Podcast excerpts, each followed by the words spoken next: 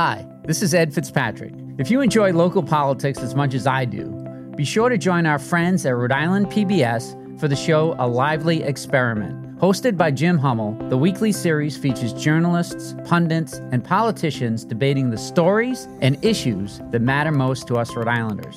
Tune in to A Lively Experiment and be part of the conversation. Fridays at 7 p.m. on Rhode Island PBS and wherever you get your podcasts.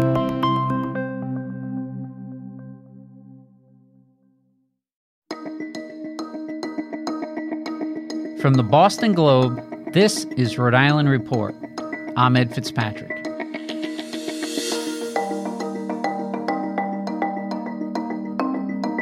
Welcome back to the podcast where we bring you big conversations from our very small state.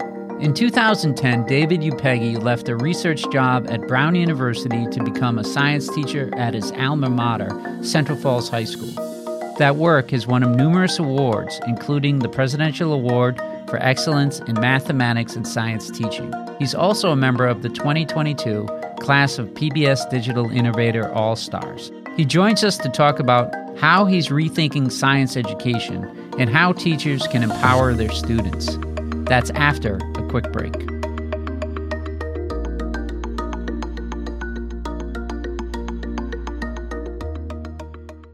When you want to go beyond the headlines, let me recommend Rhode Island PBS Weekly. Rhode Island PBS Weekly is an award winning news magazine broadcast that gives you the full story, powered by investigative journalism and narrative storytelling. New episodes of Rhode Island PBS Weekly drop Sundays at 7:30 p.m. on Rhode Island PBS. Watch past episodes at ripbs.org slash weekly. That's ripbs.org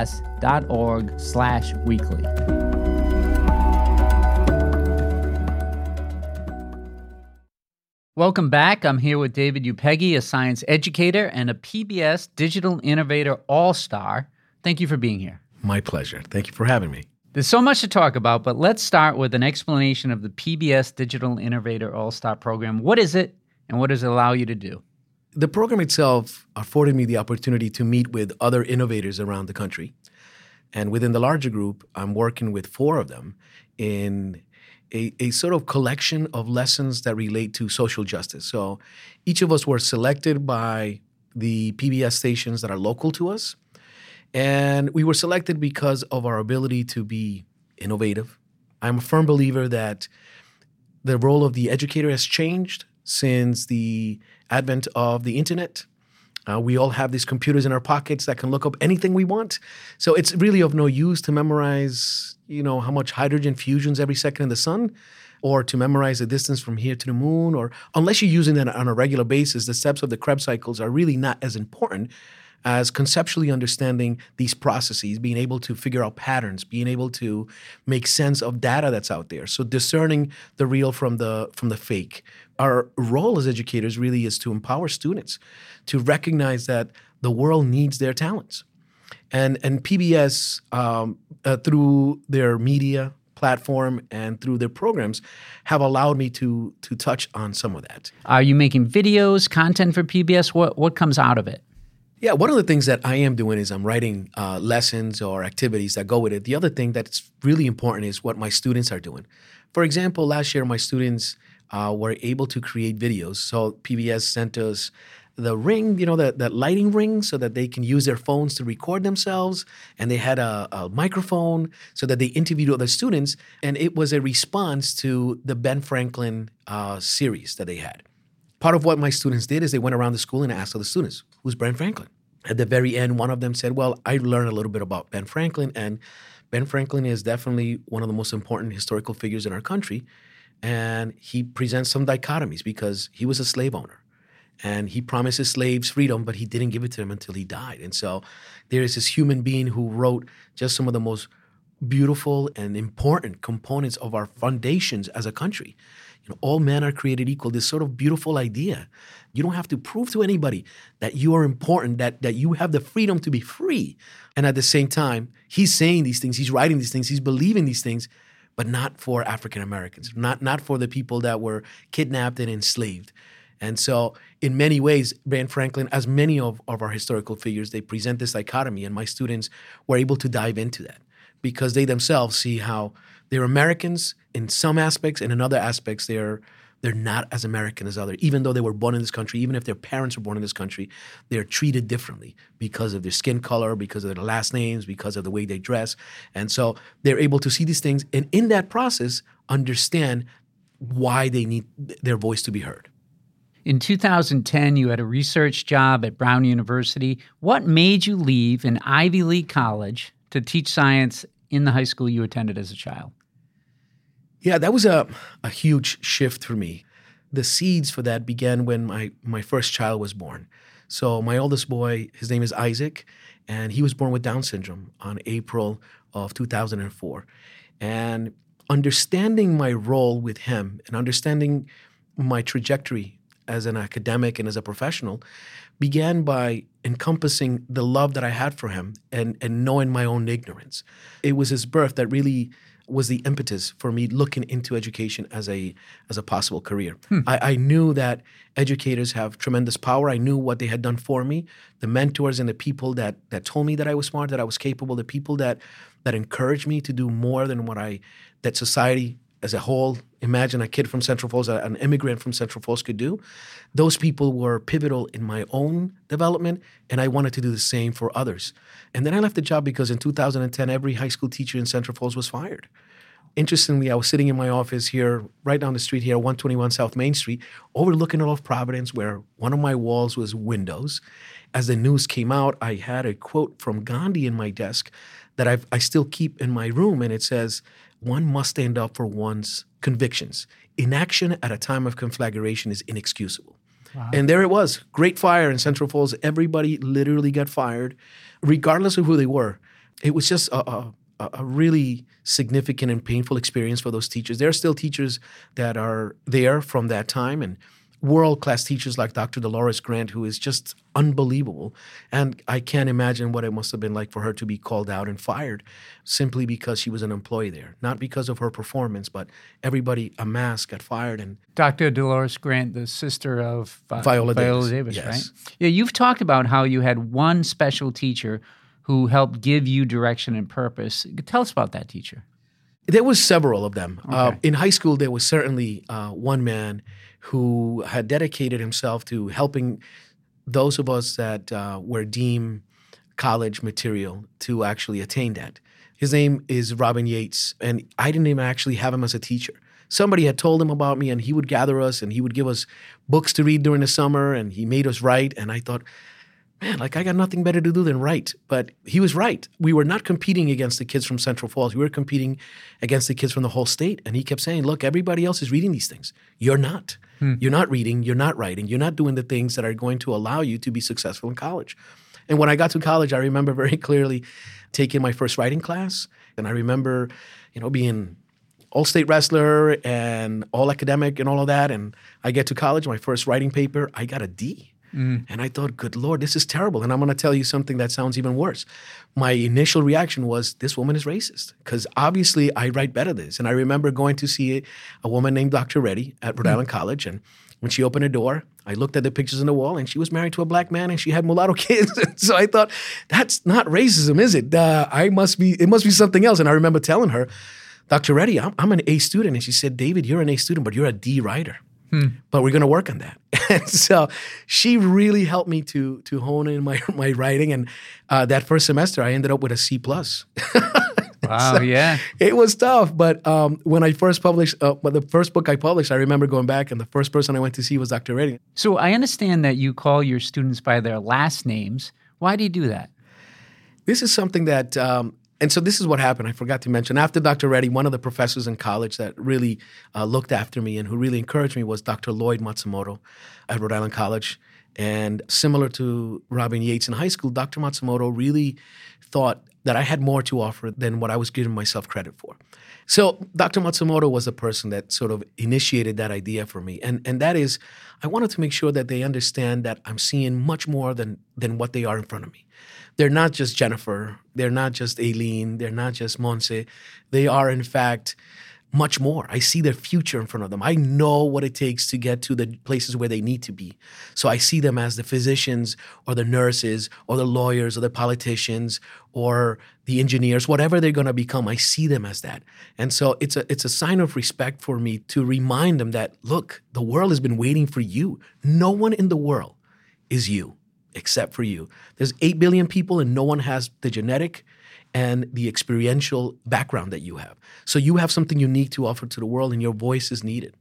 And so that's it's sort of a way to encouraging them I to understand that when I'm looking at them, it's not just a 17 year old kid. It's someone that society needs for their talents. Yeah, you've said that you work to give your students a sense of dignity and empowerment, and your PhD in education focus on social justice. How do you do all of that in an AP Bio class? Yeah, let me give you an example. On on after the midterm exam for that class, I had the students write a seven minute free form.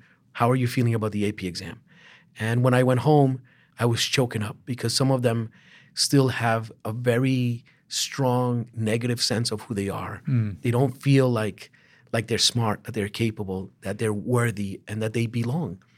And so what I did last Monday when we started class for the ne- new quarter is I decided to do a lesson that only peripherally relates to AP biology, and that is who are we? Hmm.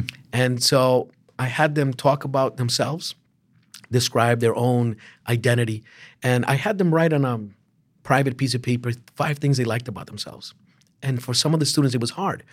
And then what I did is I stopped and I said, look, you have to go back to biology. Whether you know it or not, your DNA is the DNA of a survivor right? You are a child of somebody who survived long enough to have you. And if you go back all the way three and a half billion years ago, that DNA of the first prokaryotic cell, that Luca, the last universal common ancestor, that DNA is still in you. It's changed for three and a half billion years, but you have the DNA of survivors, of someone who's faced challenges before. Inside of your cells is the DNA of a winner. And how do we turn it into that? How do I get my kids to see that and appreciate that? I gave them a mirror and I had them repeat just some simple phrases like, I can do challenging things. Like, this is how I learn. And si se puede. And I got this. And I literally had a room full of kids screaming in the mirror, I can do this. That's yes, you can. And so part of it is how do we take the ability for them to see that biology and science and society is not done?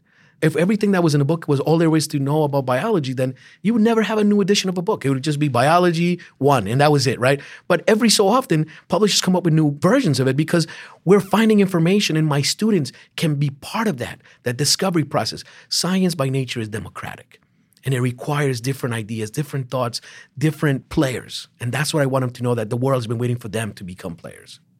When I interviewed you back in 2021, uh, it was about the need for a new Central Falls High School. Where do things stand now for plans for a new building?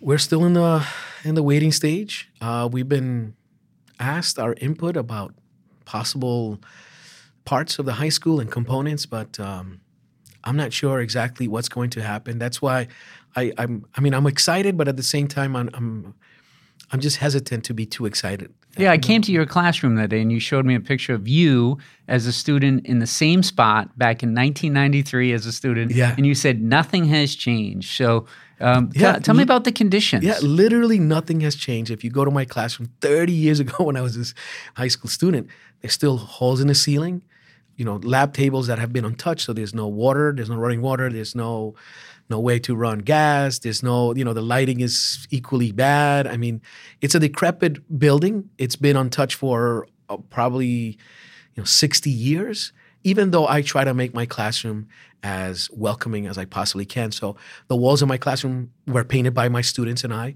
And even with all of that i bought curtains i painted i there are there are things i cannot change. I cannot change the ceiling. It's, it's, it's too i cannot change the fact that water doesn't run in my classroom. I, those are things that are that are beyond anything that i could do. It's not cosmetic. How do we need to rethink the way we educate students in public schools, especially in places like Central Falls? Well, one of the things we need to understand is that a mediocre teacher in most schools in Rhode Island would be okay. A mediocre teacher in Central Falls is doing harm. We need to have teachers that are elevating our students. I firmly believe that teachers that are dispassionate should go and we should be helping them. I, am not a person who you know, I could never be like a union rep because they would hate me because there were times where I would just look. I'm here for the kids. I'm not really caring about you know other teachers, but at the same time, teachers need to be developed so that those teachers that have the, the disposition and the desire to get better can get better. And so there are ways to do that.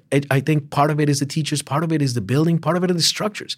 So don't have classes like like I have where AP biology, I have one class of 27 kids. I had 30 last year, where my friend who does the same class at Barrington High School has 15 kids. Hmm. My own son, who goes to North Providence High School, had eight kids in his AP biology class. I had 28 wow. at the same time. So you create this structure where how can I possibly give to 28 kids the same amount of structure and, and focus and energy as my son got when, you know, when they wrote an essay, his teacher was reading eight essays.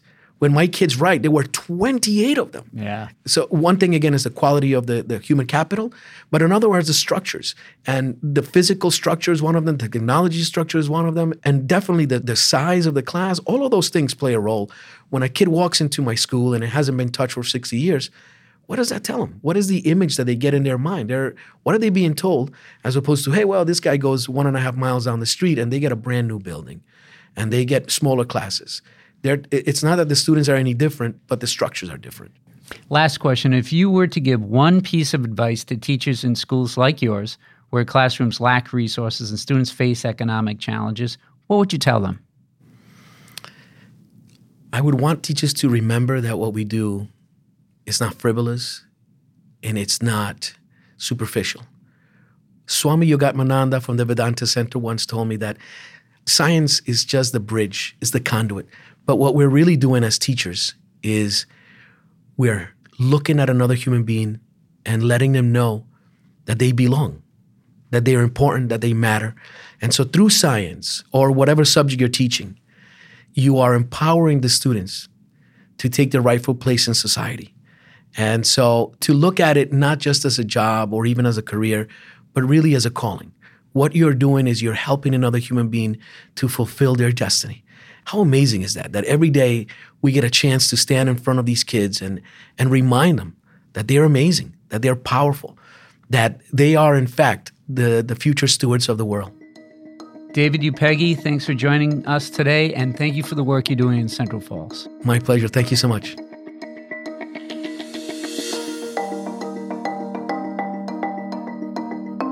Rhode Island Report is a production of the Boston Globe in collaboration with Rhode Island PBS. Today's episode was produced by Megan Hall, Carlos Munoz, and Scott Hellman. Audio mixing and mastering by Marissa Ewing of Hemlock Creek Productions. Our music is from APM. And if you like the podcast, do us a favor follow the show and leave us a review on Apple Podcasts. I'm Ed Fitzpatrick. See you next week.